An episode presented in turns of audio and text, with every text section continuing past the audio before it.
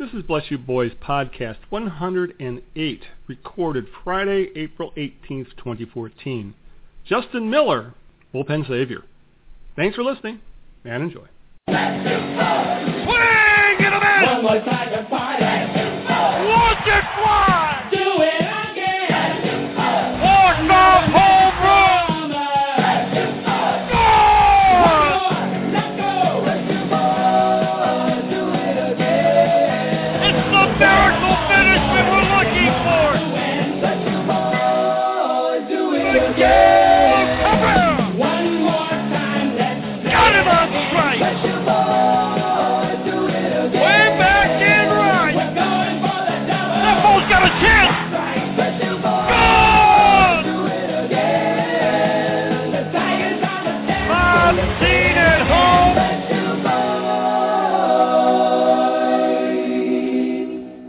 To Bless You Boys podcast, where the editorial staff of BlessYouBoys.com, SB Nation's Detroit Tigers blog, kicks around the past week of Detroit Tigers baseball and sometimes whatever the hell else is on our minds.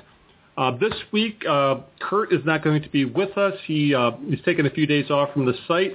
Uh, you know, it's it's hard running the UP. You know, he is the king of Marquette after all. So uh, hopefully Kurt will be back with us next week. But other than that, we'll get the introductions out of the way. Of course, I'm your host, Al Beaton, co-managing editor of Bless You Boys. But we do have our other uh, regular on the show, and that would be the man we call the king of the west side of the state, and that would be uh, the man we call Hook Slide, who's been stirring up crap on the site this week. How's things going? Aside from the crap stirring, I think it's going quite well. And Well, that's why we added you to the site. I, well, then I'm glad to be uh, executing as a regular. Maybe I can get some more starting time than Drew Smyly. God forbid. Yeah, well, we're going to talk all kinds of Tiger stuff from the state of the Tigers to the West Coast trip to how things are looking right now. The Tigers actually made a roster move to hopefully bolster the bullpen. We'll talk all about that, but let's get a little housekeeping out of the way first. Uh, if you want to contact us, any you know any opinions, love mail, love letters, hate mail, whatever you want to talk to us about, you can contact us in several ways. Of course, we're on the social networks at Bless You Boys. On Twitter, we're also on Facebook, facebook.com slash byb.tigers, or as always, you can just search for Bless You Boys on Facebook, and please like us, follow us. There's a lot of content on there for you to um, check out. You can also email us the old school way, uh, bybtigers at gmail.com, bybpodcast at gmail.com. All right, with that, let's start talking um, some baseball. Uh, actually, we should start with some off-field stuff first, and that would be the Evan Reed investigation. There was a little more news came out this week since Reed and the Tigers came back from the West Coast road swing. Uh, the investigation into the sexual assault allegations remains ongoing. Uh, the latest we have is that uh, the Detroit Police Department um, released a statement saying Reed is cooperating with investigators. He voluntarily submitted to questioning from uh, from uh, the, the DPD. And that's pretty much where the story stands as of now. The, uh, the Tigers have stood by the one statement they made where they're not going to make any comment because it's a police matter. And we're pretty much handling it the same way Bless You Boys. We are going to report on the story, but we're we're not going to open comments on the post or really give much of the way of. We, we just want to report the facts. Is we don't want any unfounded rumors, mudslinging going on because this is a police matter. It's a serious police matter, and again, there's a lot that's probably going to have to go down before the truth comes out. And I know Hookslide, you wanted to say something about this, so uh, Yeah, yeah. Just I, I, it's a really short, you know, thing that I've just I've seen maybe a little bit. Of, Mhm. I wish people could stop poking fun at the situation. yeah, And I know it's easy, and I'm, you know, I'm one to talk because I'm always ripping apart everything that comes my way, you know, just making snarky jokes or whatever. But Mhm. I don't know. I, I've- I've been really kind of discouraged to see kind of the easy pot shots, you know, about Evan Reed warming in the bullpen. Huh, I wonder what he's doing. Yeah, that, that kind of, you know, stuff like that. And think, Yeah. come on, guys, this is this is pretty serious, and uh, it, it, it's unfortunate that even though there's no, um, there's not even been, you know, officially a, a charges filed or anything, but once you get your name associated with Yeah. something like this, boy, that can take a while to, to wear off. So just Mm-hmm. go, guys, if you can, back off the jokes. It's really not that funny. Yeah, yeah. There's uh, there's a fine line here, and this is one of those situations where you're crossing the line, I think, and and in the end, it's going to come down to one of two things: either uh, Evan Reed committed a crime or Evan Reed's name is being drugged through the mud unnecessarily, and that's up to the police to sort out, and we're going to stay out of it. All right, let's start talking some baseball, Hookslide. Uh, state of the Tigers. uh, they started the season 4-0. Everybody was all, yeah, here we go. You know, 162-0, here we come. They head off on the road swing, struggle a little bit, go 3 and 2 on the trip. Uh, they were actually 3 and 5 since starting the season 4-0, since they uh, split a series with the Tribe at home. Uh, obviously, some of the doomsayers seem to be poking out of their um, of their holes as of late. But uh, Hookslide, people seem to be forgetting things, and that at 7 and 5, the Tigers still have the be- third best record in the American League. They're obviously leading the American League Central, and they're five and two at home. And I think that's the big thing is that there's a uh, is that the West Coast road trip more than anything else. I think that's uh, you have really uh, that's kind of a caveat to the season, if you ask me, because people go into these road trips thinking, yeah, the Tigers are going to kick ass, they're going to sweep some series, and really the point of a road trip, and even more so a West Coast trip is just to survive the damn thing and not get swept. And I'll take a three and two record on a West Coast swing every damn time and just run with it. Absolutely. And let's look at the. I know it's small sample sizes and Mhm. everything. We're just getting started. They've been on again, off again, off days, freeze out Mhm. days, rain outs. You know, it'd be nice to see them play more than you know four games in a row. But if you look, even if you take the small sample sizes you know, Mhm. into account, let's look back at last year. They they have the exact same record now Yeah. after 12 games as they did last year. Mm-hmm. Funny Yeah. thing about that though is that uh, they're they're they've scored 19 runs fewer this time around, and they've still got the same record. So how do you Mm-hmm. How do you explain that? You can't. That's baseball. At at least that's what Kurt would say. That's baseball. That's baseball. So the offense is down, and they're still winning games. So Yeah. there you go.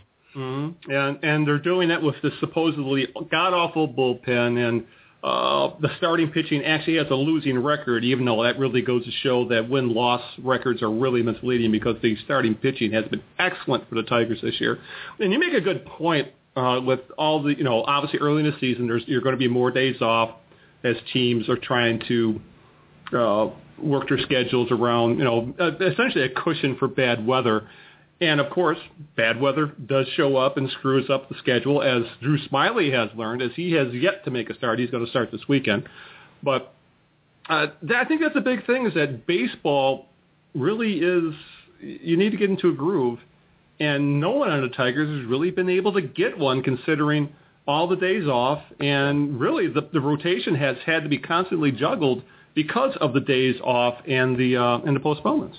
A lot of ups and downs, right? Mm-hmm. You know, Tor- Torii Hunter was like super hot for a couple of games, and Yeah. then not. And you know, Alex Avila looked really good at first, uh, at least in terms of his on base percentage. And now it seems like all he does is strike out. But that's Mhm. just you know based on the last couple of games. So yeah, let's let's get these guys into a rhythm and see what they can. Then we'll watch them lose, right? Yeah. Yeah. then we'll have lots to bitch about, I'm sure.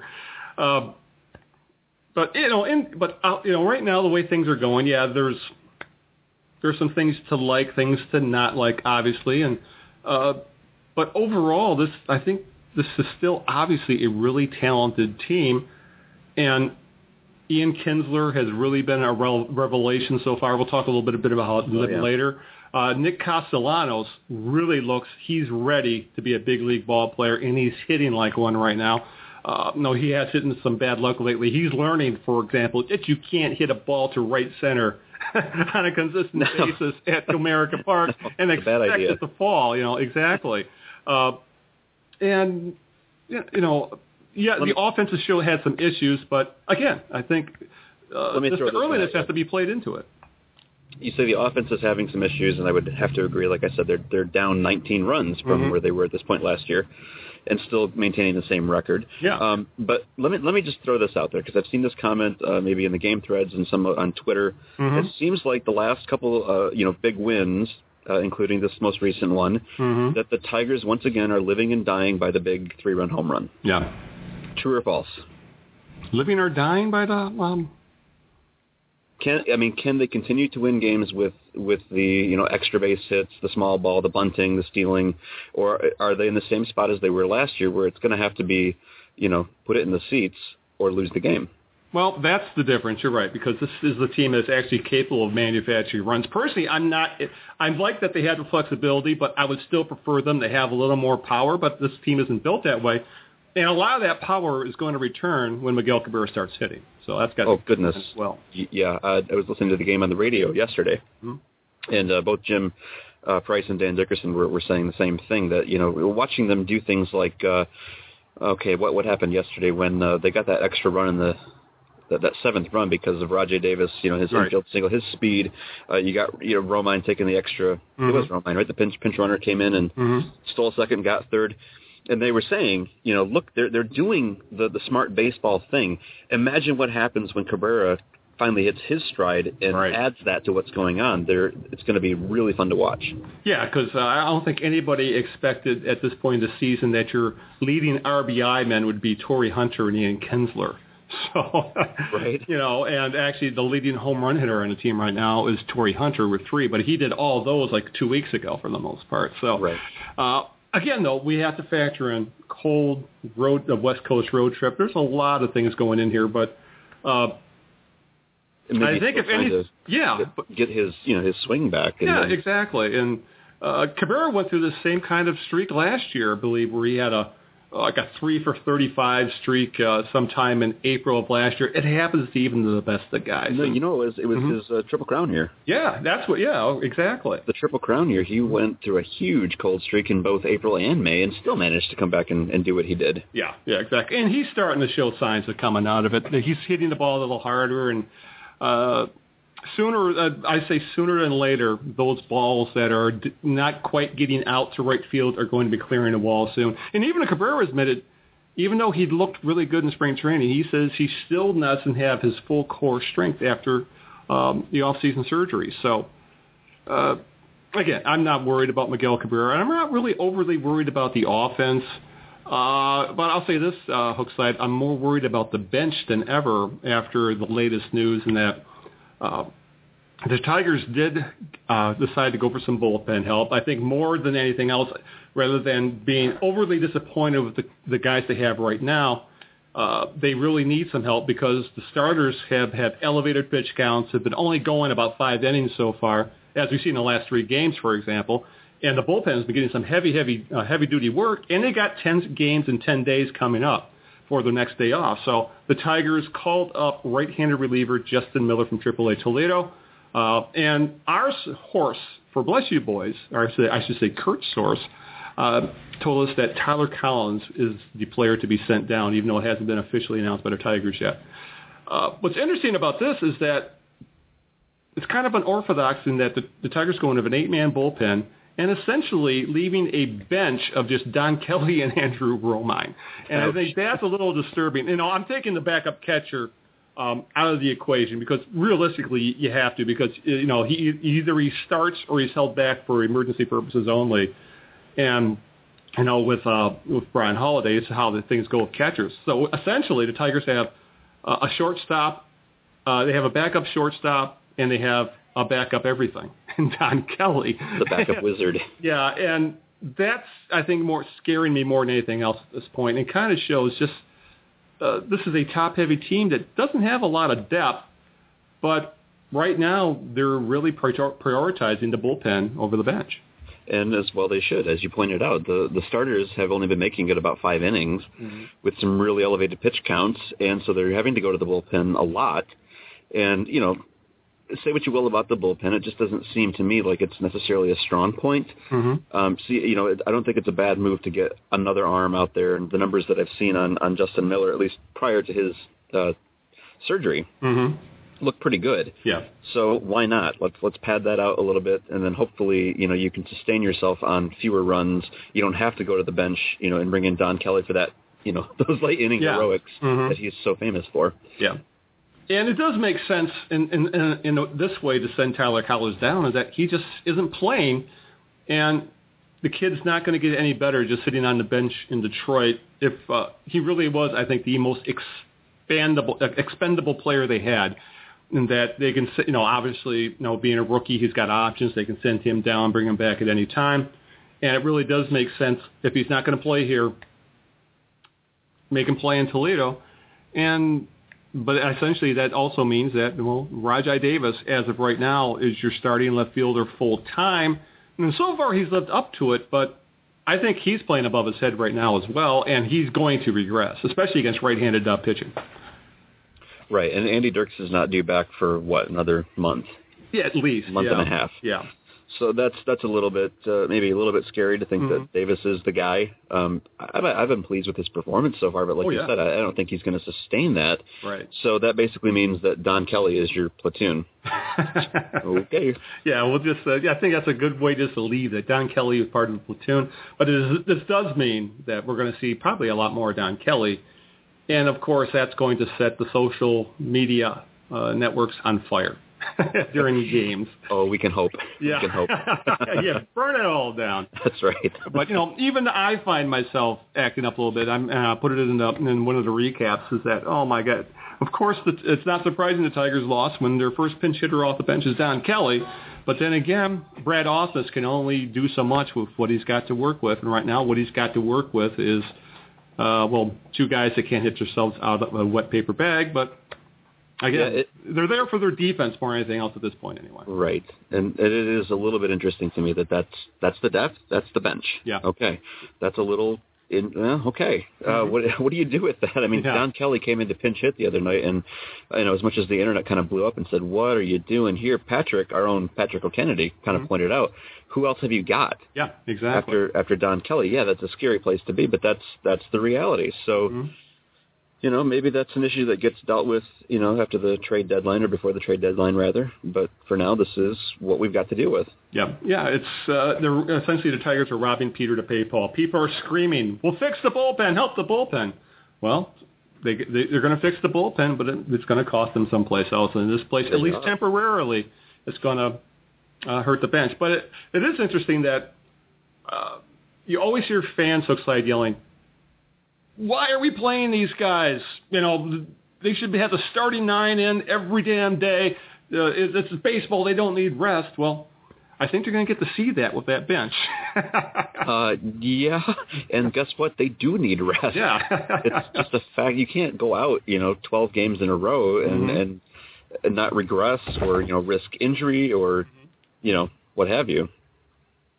yeah, it's uh, it's it's going to be a uh, a nice little experiment in uh, essentially running with the same eight guys defensively every damn day because that's pr- pretty much what it's going to be. At least 'cause it looks like the Tigers are still going to roll with uh, with Alex Gonzalez, and I guess that's a nice segue. Well, before we go into that, yeah, let's talk just a little bit about that uh, that call up from from AAA, okay. bringing up Justin Miller. Mhm. Were you were you surprised at all that they went with a right hander?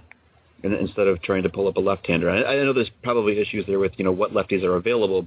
Still, the question is, doesn't that make them a little bit uh, top-heavy in the right-handed pitching department? A little bit. Uh, be honest, you, I was I was surprised they even had a right-hander in Toledo, considering they got seven I think on the Toledo roster right now. But uh, I, I I think this is just one of those cases where uh, the Tigers are looking for lightning in a bottle, and they think Miller is probably maybe the most likely to uh, pitch well at this time. I don't think they're expecting big things from this guy at all. Kind And of, uh, innings eater type. yeah, exactly. Because trust me, the way things are going right now, I really don't think this guy is going to be plugged into a seventh or eighth inning role. Because if you look at the numbers, Joba Chamberlain and uh, Al Albuquerque have not really pitched that bad over the past week. Surprise, surprise. Yeah. So uh, this again, this is one of those. This is a guy who's going to pitch in the sixth inning. He's going to come in. Uh, you know, if a starter blows up earlier, he's yeah, he's going to be a long relief guy. And but then again, that you need guys like that. That hopefully the Tigers won't need them. But uh, the odds are sometime in this stretch, a lot of baseball's going to be played over the next week and a half. He's probably going to uh, have to show up in the middle of a game someplace and get some outs. I think it's an interesting statement by the team to to go that route. Uh, you know, if they are indeed going to send Tyler Collins down and Mhm. not, uh, you know, send down somebody else from the pen and do a pitcher Right. for pitcher switch, Mm-hmm. you know, that I think that kind of makes a statement about how they feel about their left-handed options right now. in- Oh yeah, definitely. And Phil Coke even. Yeah. So if this if they're not going to send you know Coke out based on this, does this mean we have to kind of buckle in and get ready for more more of Phil Coke sprinting out for the next couple months. Yes, wear a helmet. That's right. Some some knee pads or something. Yeah. He's going to trip and fall one of these days. But yeah, and and, and to Coke's credit, his last appearance, he did pitch into some bad luck. So he looked okay. And if Ausmus uses him correctly, just as a left-handed specialist, he might be able to get through for a little while with this guy. But yeah, I really don't think Coke's a long-term solution of this team. I doubt the Tigers do at this point either. But you do make a very point that until someone better starts to blow them away at Toledo, who are you going to replace Phil Coke with? It's, you know, the Tigers would rather go with the devil they know than the devil they don't.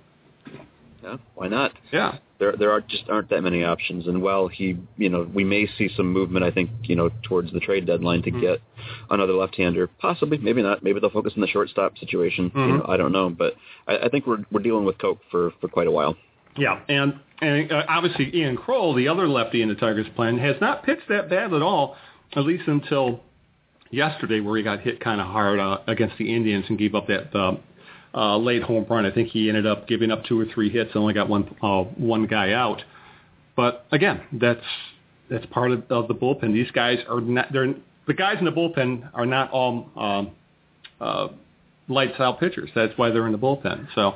That's why they're not closers. Exactly, and hopefully the closer in uh, uh, in Joe Nathan is uh, pitched through his dead arm issues, and he has looked better in his last couple outings.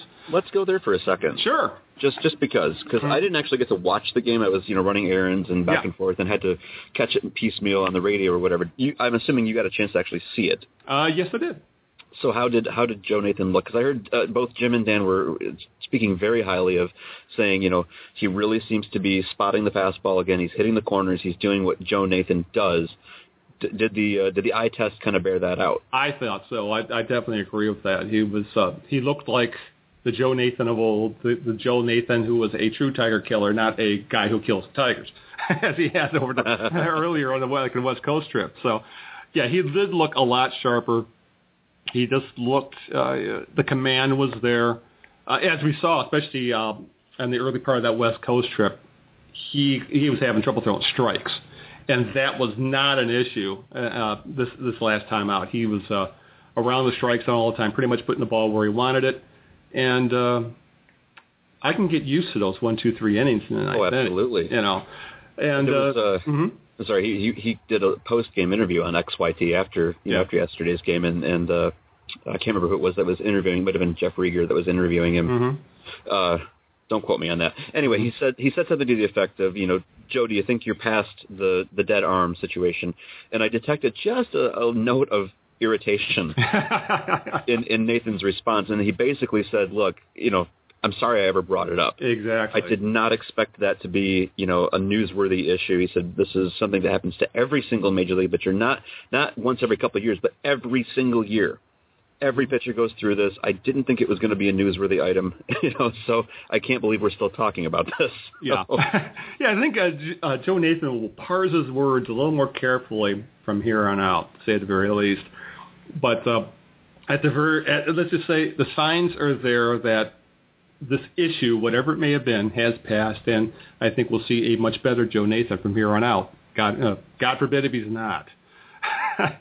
All right, from your mouth to God's ears, as they say. hmm All right, let's move on to uh, the shortstop, Alex Gonzalez, Andrew Romine, and the, and the mess that's there. I have a feeling, Hookslide, this is going to be a an ongoing topic for the entire season, or until the Tigers make a definitive move to solve their issues, be it signing that uh, the, the free agent who will not be named, who won't be touched till June, or they bring up one of their um, uh, young prospects, like say a Hernan Perez or, or Suarez. But as of right now, it's hard to say the Tigers have a shortstop. Period. Alex Gonzalez has really fallen into uh, that that area where Brandon Inge and Ryan Raburn and Phil Coke currently resides. In that they're in the he's in the doghouse. The fans just actually cringe when he's out there, even a ball's hit to him. Right now he has three errors, and even though the Tigers sold him, sold him as he still had some pop in his bat, and yes, we have to take small sample sizes into account. He's only hitting 167, if, if a god awful 452 OPS, and this these are the guys getting the majority of the playing time.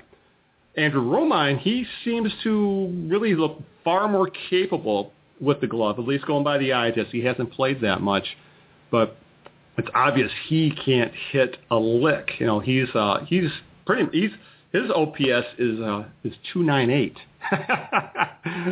yeah. So I guess the question is, uh, it really it, when I wish the Tigers would just juggle the shortstops a little better. In that, I w- you know if they're going to play Gonzalez, I would much like to see them put in Romine in the late innings because I just don't trust this guy's glove, and we've already seen some issues where he's uh, he's extended some innings with some. Uh, if he throws to first base, he almost got Miguel Cabrera killed on the road trip. Ugh. And uh, you know, if you're going to go roll with these guys, then actually truly platoon them and use them in situations. Right now, it looks like Brett Ausmus is just going with Alex Gonzalez, and he'll just use Andrew Romine to give him a blow every uh, every four days or so. I'd rather see a true platoon. You know, pitcher changes, go to the other guy. Do something to shake it up because right now I don't think this is working. Well, I mean, I thought we did see a little bit of that yesterday when Yeah. he brought in Romine to to not only pinch run, but I think to take you know the the shortstop spot. Yeah, the- they, they shifted Gonzalez to third base. right. So there was obviously some concern for the defensive, Mhm. you know, consideration there, and I'll credit our own Jordan for for pointing that out to me yesterday because when uh, Romine came in to pinch run for Nick Mhm. Castel- Castellanos, Yeah, my first question was, are they really that different in terms of their speed? yeah, Uh, but Jordan pointed out, he said, no, this is probably a defensive thing too to come in the ninth. Okay, great. Um, think about Alex Gonzalez. hmm Is that the last couple of years he's played, well, hasn't really played. right. You know, not not certainly not a full season. hmm And just looking at the cursory stats, it looks like he does tend to hit a little better the the longer he gets, you know, playing time. Right. So now you're in a catch twenty two. Uh, Alex Gonzalez, growing pain or growing pain? Mhm. Do we have to sit him out there for another hundred games? Yeah. to see the the pop in the bat, so to speak. Um, honestly, Al, I'm I'm kind of just scratching my head in Mhm. terms of what what is this team's philosophy when it comes to the shortstop. Right. You know, I, I thought we were going glove first, forget about the the offense, which would be Romine Right.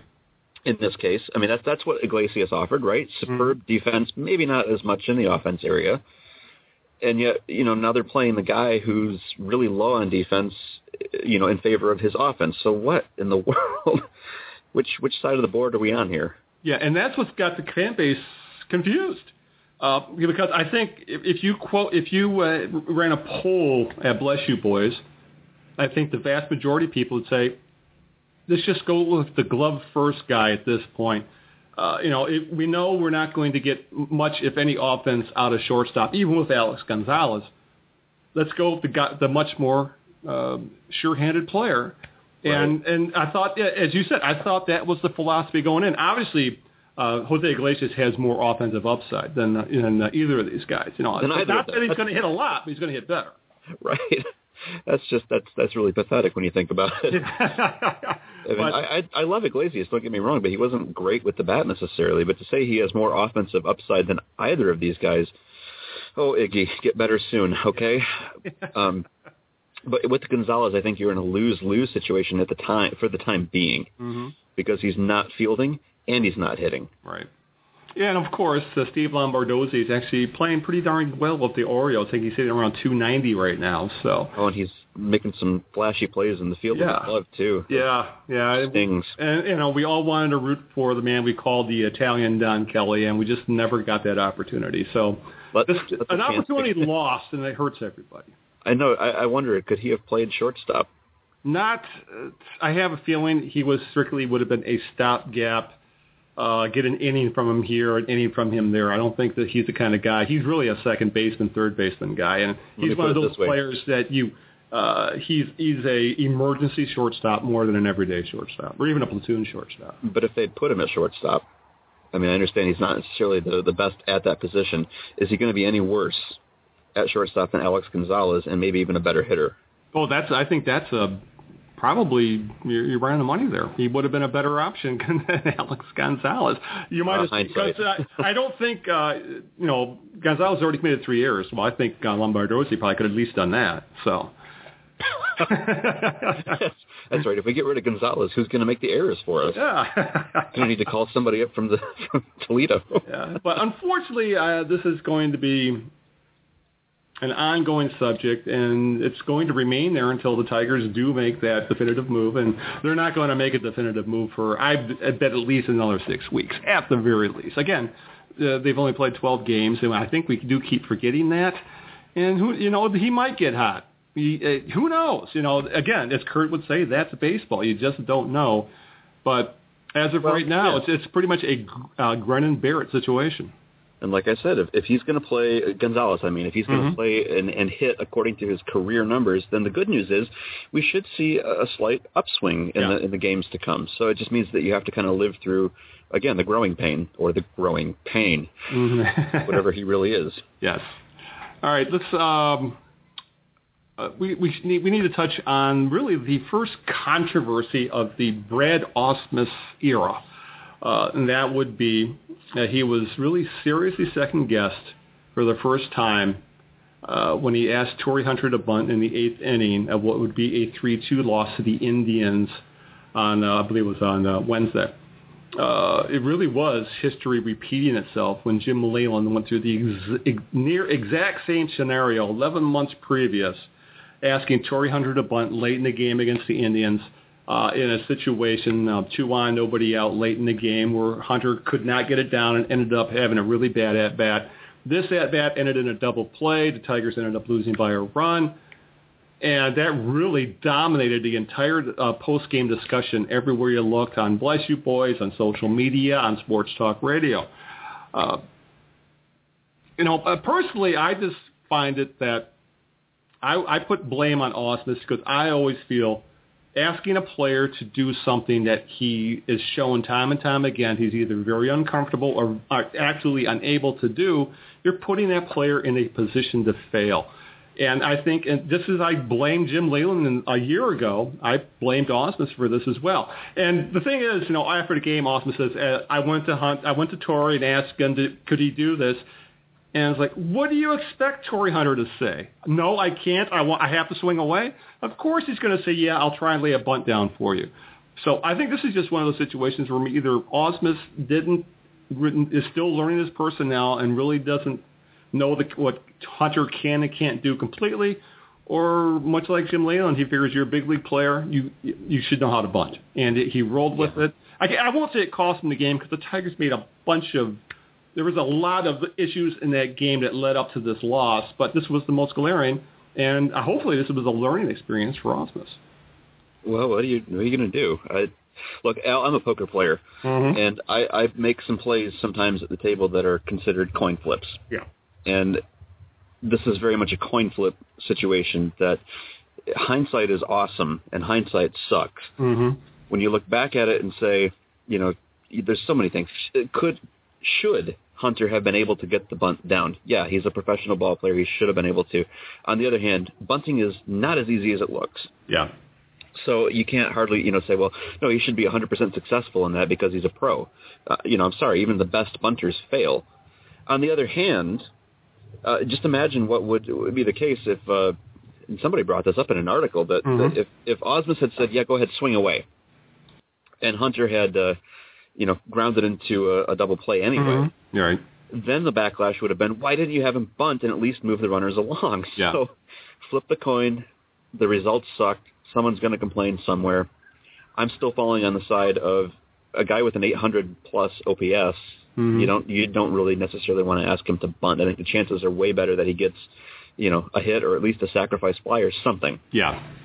Yeah, it, it, that's the thing. There's a lot. There's other things you could have done. You could have started the runners to try and keep out of the double play. Uh, you could have just let him swing away because uh, Hunter is slugging over 500 this year, and it, even as Hunter admitted, you know, on he even admitted after the game, and he's a pro because he did he did take blame for the loss. He did admit that on average uh, he only bunts about once every 10 years because he was a career middle of the order hitter. So uh, you know, this is one of those things where I think we could all pick apart. We all have opinions, and you know, every, you know, opinions are like, well, I won't even, I won't use that uh, derogatory term, but this is one of those things where I don't think there is a right answer. Uh, No, it's just no. that there was a lot of wrong answers. Well, right. The, the wrong answer is the, the end result, and that's Yeah. the wrong answer. And so now, now it's time for everybody to second guess what should have happened. Right. And it, you just there's there's no way out of that cul-de-sac. Mhm. So it it happened, and uh, Hunter took the blame for it. Good for him. Mhm. He did the but he did the exact same thing last year when this happened, and said, "Yeah, I need to be able to get that bunt down." yeah. So maybe next time Ausmus looks back in history and looks at the records and says, "Eh, he's not the guy for that." Yeah. So Yeah, it was really somehow uh, history repeated itself because I could have taken large chunks of the recap a year ago and just pasted it into this into one from this week, and it would have fit perfectly. Other than maybe changing a name here or there. It was it was stunning. maybe Ausmus texted Jim during that, uh, and Jim came back and said, "Yeah, make him bunt." so, Yeah. And, you know, and also it kind of goes to show that for you know for all the preseason excitement that Brad Ausmus is going to be a different manager. In a lot of situations, every single manager will make the same damn decision because that's how baseball's always been played. And this is this is one of those situations where I think 99%, in- even though you might disagree, and I'm not a fan of the bunt. I hate the bunt. There, I think there's reason to bunt maybe two percent of the time, and that's usually in the ninth inning when you need one run to end the game, and that's when I would bunt. Regardless of that, I think in this situation, 99 times out of 100, a manager, a big league manager, is going to call for a bunt in that situation, and Brad Ausmus was no different. but I thought Brad Ausmus was supposed to be a sabermetrics guru. Yeah, I think we're learning differently, aren't we? Uh, he told us as much, right? yeah. he said, "I'm really not. I'm more of an old school player," and he's living up to what he, you know what he said. So maybe uh, that's that's what you can expect. Yeah. But sometimes it works, sometimes it doesn't. Yeah, maybe he will end up becoming a Joe Maddon, but uh, odds are he'll just be, you know, if, if he becomes another Jim Leyland, I think I think we can all be happy with that because that be he'll be a very successful manager. But again, he's he also did show that I think he can handle the criticism because he was heavily criticized after that game, and again, he uh, as as all good managers do, they just move on and make the next decision. Welcome to Detroit, Brad. Exactly, that was his welcome or welcome back, I should say. right, as a manager, I should Yeah. say. All right. Uh, we've got to talk a little bit about uh, Ian Kinsler, who is hitting the cover off the ball right now, and Prince Fielder, who isn't. and this is a comparison that's going to go on for quite some time, probably for years, considering uh, the stakes involved with this trade and the years and the money. Uh, but currently, Kinsler is making Dave Dombrowski look like a genius. Kinsler is hitting 327. Uh, he's slugging 519. He's got an 871 OPS with two home runs, six RBIs, and three stolen bases, and he's playing a very good second base. Fielder is struggling mightily. At 164 is his batting average. He's only getting on base at a 271 clip. His, he's slugging essentially at the level of um, Alex Gonzalez at 262. Uh, he uh, so he's only got one home run, four RBI, and there's already some rumblings from the Texas fan base that, and, and from some media members that the Prince Fielder decline has begun, considering you know he his numbers dropped uh, quite significantly last in his last year as a Tiger. Uh, I haven't. No, obviously, Fielder is not going to be, continue to hit this badly, and Kinsler is not going to hit this well. But uh, uh, Hookslide, it really does look uh, appear that Ian Kinsler is a great fit for this particular Tigers team, and I think in a lot of ways is a better fit than Prince Fielder would have been. Yeah, I think that's that. uh, At least for the the new, you know, Yeah, for the how this team, team and- built. Exactly. the new philosophy and and what have you. Um, so many things I could say about this. I, it's it's still early, obviously, and if we're going to keep looking at the the slash line, And you know we will. We will. Yeah. But it, I wouldn't uh, I wouldn't pin everything on the slash line because that will even up. Uh, Prince is Oh, yeah. going to hit. He's going to hit his home runs. He's going to get a ton of RBIs. He's going to, you know, bat right around his career average. Uh, You know, so this this is this too shall pass. right. But I think in terms of looking at the long term and saying is Kinsler, um, you know, is Dombrowski a genius for getting Kinsler? You got to look at things like his defensive abilities hmm and just his his general. I, I think his his base running, his baseball IQ on the base paths is just it's worlds apart from what what Prince is doing. And we already saw earlier this season uh, Prince got into another base running blunder, hmm um, trying trying to score it was so. It, it looked almost exactly like the, the ALCS play last year, Yeah. where he got stuck between Yeah. third and home on a hit that he should have scored on. hmm Um, so that's happening, and he's making errors over there in you know in, in the field. Mhm. So that and that I think is going to be more uh, permanent than his slash line. Yeah. So Yeah. if we, fo- if we focus on those things, yeah, Kinsler is going to be he's going to make Dombrowski look like a genius as long as we stay you know with that. However, hmm I do I do have some relatives who live in Texas Yeah.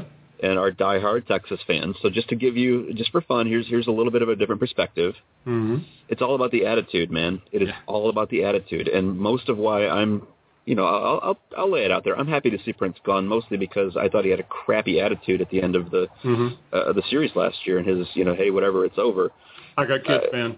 Yeah, I got kids. It's over, bro. I okay, I, I know that's probably just a, a PR blunder and whatever, but you know, I, I said before, Jim Leyland at least had the guts to stand up there and say, "I'm sorry" to the fans. You know, I'm sorry we let that get away. That that shouldn't have happened. So Prince left, you know, some of us with a bad taste just based on on that. Meanwhile, over in Texas, Ian Kinsler walked away from that club and said, "I hope they go 0 and 162." right.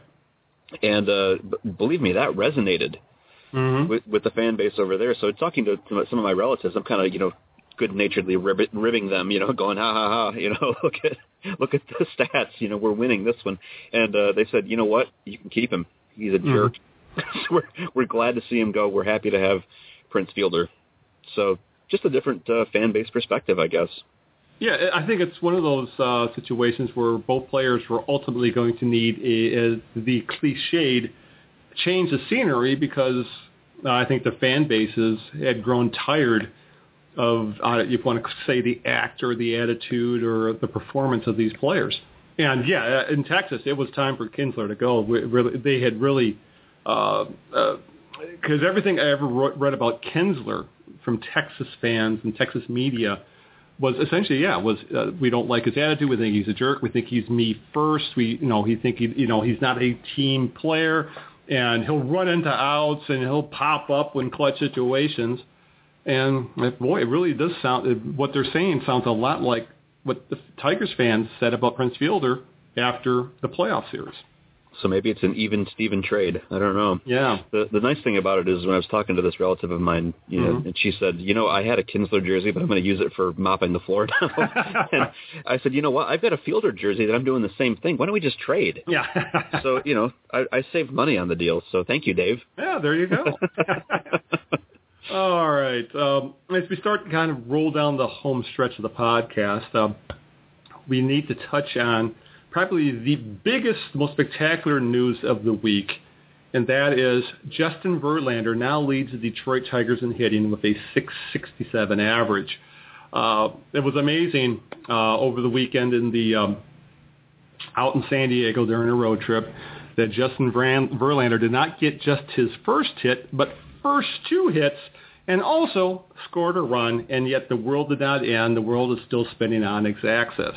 Uh, but it really was. Uh, it, it, it was just interesting to see the uh, the delight in the Tigers and seeing Verlander snap that streak. And Verlander on first base, you know, this is a, a guy who's making millions of dollars to play a game, standing on first base, beaming like a little kid who just uh, got his first hit in T-ball. And it, it was it, it was really really cool. It was, and I'm so glad that I was actually in front of a television to see it happen.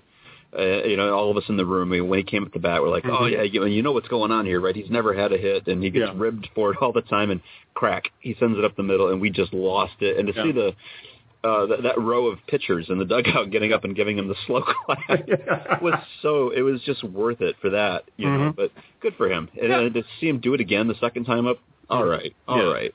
Yeah, and they weren't cheapies either. They were hard hit balls, even though uh, uh, he almost got himself thrown out. Uh, you know, because the, the, the right fielder was playing essentially uh, little league depth on him, and uh, he, he beat the throw from right by a step.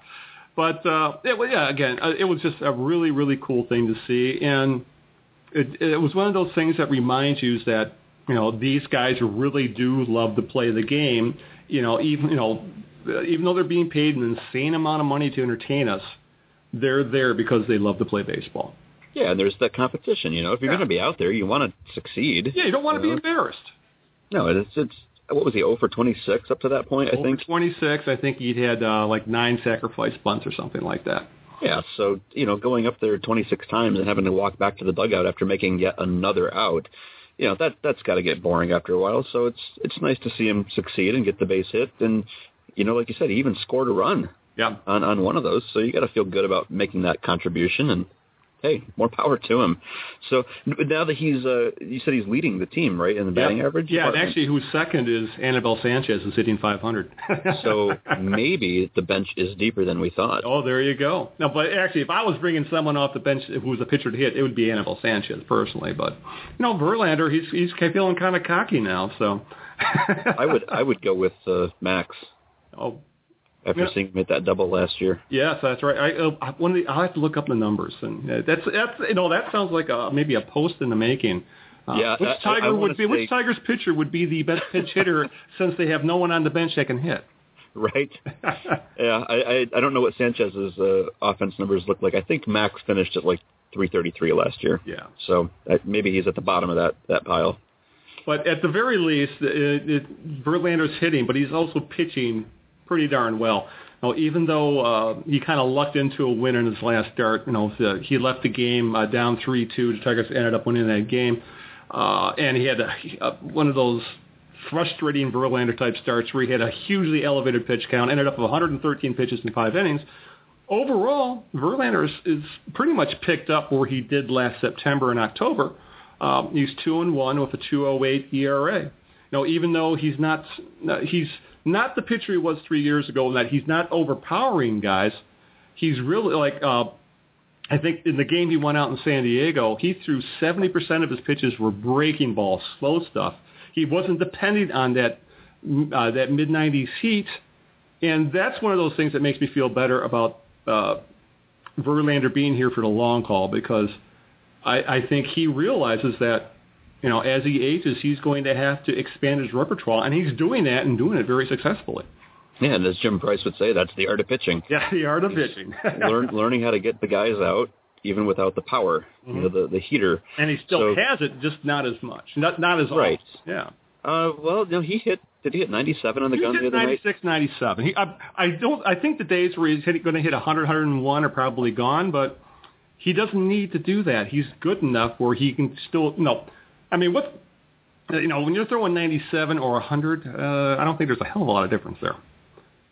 Uh, maybe not to the better. I Yeah. don't know. But it is. It's an exciting time, I think, to watch him mature Yeah. and make that transition from you know the fireballer to someone who's still got the speed, but he's he's turning into, I think, you know, a finesse pitcher. yeah. um, and, uh, one who can really hit his spots and, and you know sequence well, and Hmm. that that's going to be exciting to watch. So yeah, uh, and two, um, I know he you know he had a couple of elevated pitch counts the first couple times out, but Mhm. uh, that I think you'll see drop, and I think him dealing with Cleveland, they're just they're a pesky team in terms Yes. of they'll sit there and take pitches Mhm. all day long. Yeah.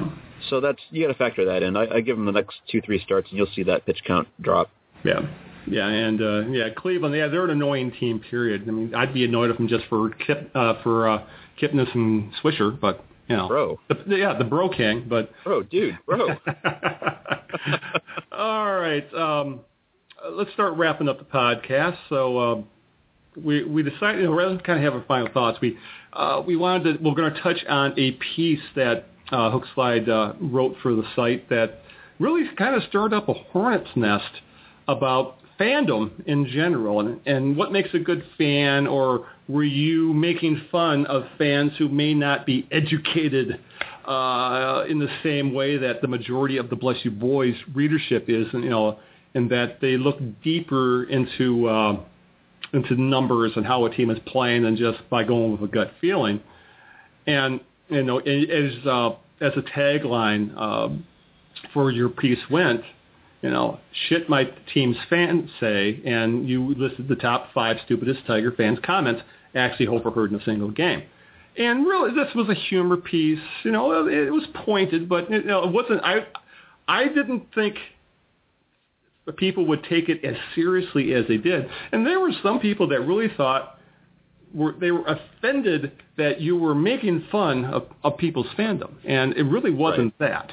No, and you know, fine. I'll look back and say maybe I could have written it differently. You know, mm-hmm. maybe a little bit less of a, of a sharp edge. Um, the, the key to understanding that piece is in the mm-hmm. title. It's it's my team. Yeah. And, and really, I wasn't necessarily trying to go after people that are uneducated in terms of the higher, you know, mm-hmm. stats. I'm going after this caricature of the person who never has anything good to say about this team ever. And so, you know, any any fan that you go, you know, how those Tigers doing it, and it's always something negative. You know, oh that that offense, they're just not consistent, or oh that starting pitching. There's they never have a good thing to say about it. Right. And when when that negativity is married to, you know, ignorance, Mm-hmm. you know, of, of what's really going on, like especially in that comment about, you know, well, Miguel Cabrera is really sucking it up right now, and he's never going to even hit 325 this year. Yeah. And you go, okay, um, let's let's not bash Miggy, but anyway, the, the you know, it was firmly tongue in cheek, and you know, I would never, um, you know, I, I would never disparage a fan for not having, you know, read a stat sheet or, or done deep analysis. Uh, like I said, I'm, I'm responding more to just the constant negativity. Yeah, yeah, and uh, it, my, my my and there is a serious point though you can take from this in that all opinions are not equal, and that has kind of ch- the internet era has changed uh, uh, people's opinions in that they everybody has a place to voice their thoughts on any subject. And as we all see what is going on in politics, uh, I wouldn't say to give their opinions, but to shout their opinions on any subject. That, that's all well and good. But it doesn't mean that all opinions are equal. They're not. Uh, you will give more weight to an educated opinion than an uneducated opinion. And that's, I think, why people go to Bless You Boys, because they're going to see the educated opinions compared to the yammering that you'll see going on. That sounds much like your night in the bar at places in the comments that say, like, uh, the Detroit Free Press, Detroit News, and M Live. Right. You know, It's- it's and that, that's what gets me is that there's, uh, you know, people yell, you know, my opinion has merit, and they go, you may have an opinion, but is it backed by facts? And many times they're not. Right. And and, and often, like I said, they're they're not. But I, I I made a comment to somebody on Twitter and said, you know, if I don't mind, I don't mind uninformed comments. Yeah. Uh, but you can do it with a positive spin. You like if somebody had said, "Oh man, Cabrera, you know, he's going to hit 70 home runs. He's going to break the home run record this Yeah. year." No, that's an uninformed comment. But at least you're not, you know, ragging on my team. Yeah. And that's really where that where that piece comes from. Is just like, would you stop? Why are you even a fan of this team if you never have anything good to say about them?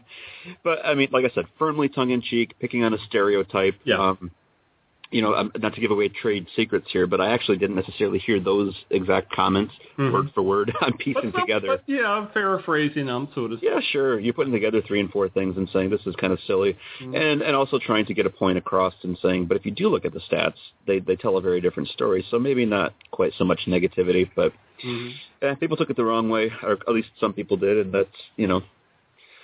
Like I said, you know, uh, maybe I could have written it a little bit better, and that's that's my thing as a writer is to go back and say "Huh, I'll do it better next time. But it was still, it's still satire, guys. Geez, lighten up, have a sandwich. You know?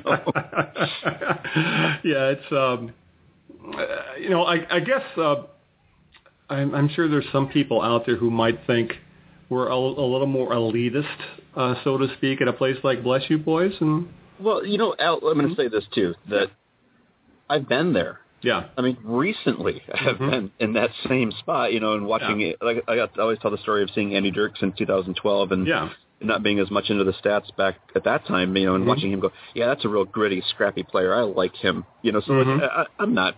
Come on, I, I come from that stock, you know. I'm not ragging on those people or whatever, you know. So hmm like it's just uh lighten up, man. It's okay. And I pick on I pick on the stats heads just as much. So Yeah, and as we like to remind people, you know, we have our own little uh, fact at Bless You Boys is that uh, everybody is welcome, but if you're going to spew opinions, you are should be expected to back those up with facts and statistics. Otherwise, you're going to be called out on it. And um, that's and for the most part, I think at Bless You Boys, people are pretty good about it, and we don't tolerate the trolling type stuff and people getting into massive arguments over this.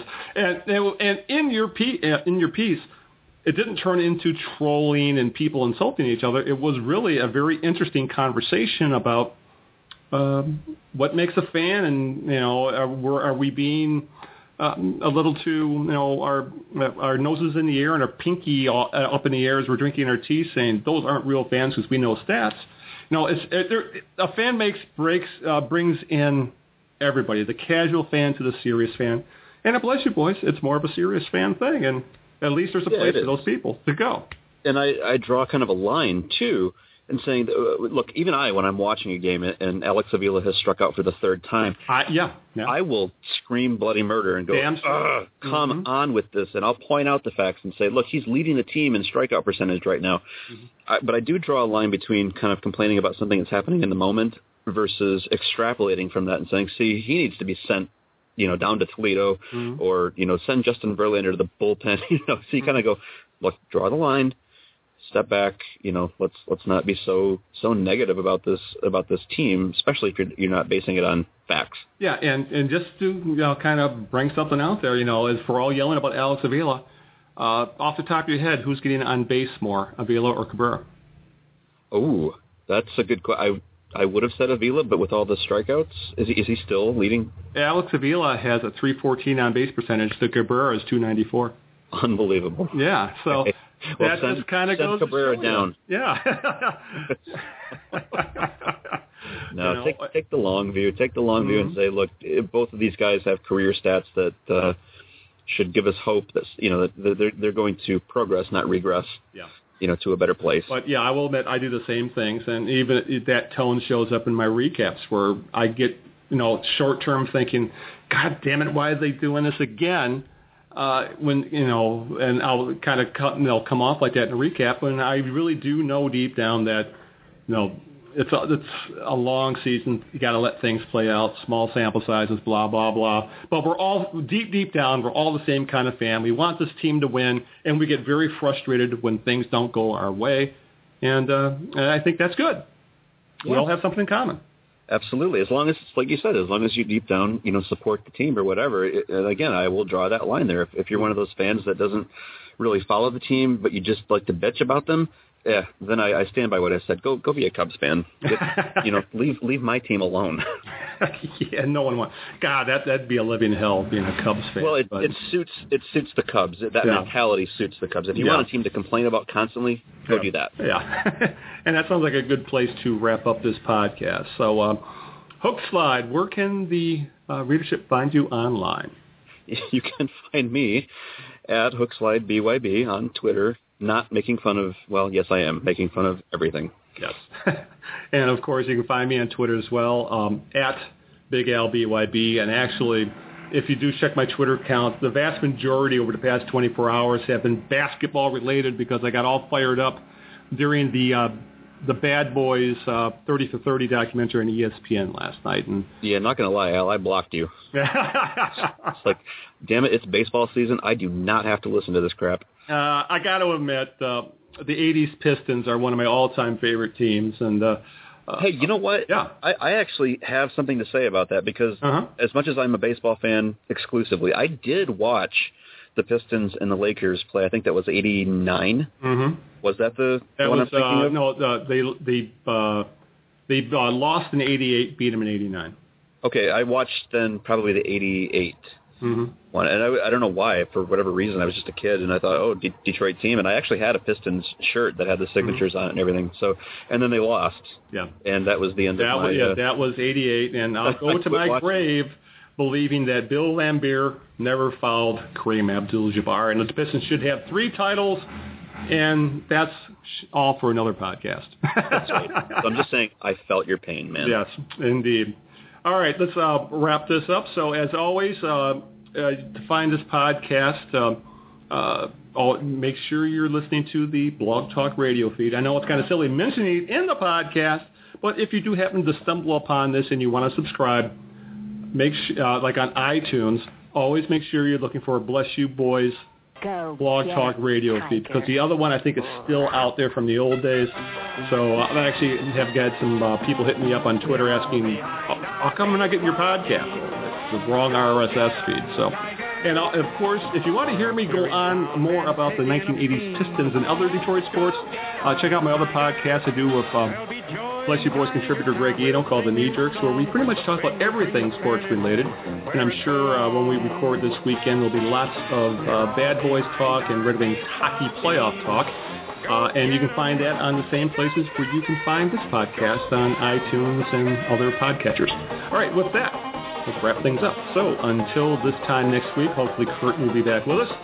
This is Al Beaton saying good afternoon and good luck along with Hookslide. Let's go Cubbies. Clap, clap, clap, clap, clap. And let's hope we're not talking any more Chicago Cubs on the next Bless You Boys podcast. That's good advice. Thanks, big fella. With the Quicksilver Card from Capital One, you earn unlimited 1.5% cash back on every purchase. Unlimited? Unlimited? Unlimited! Unlimited!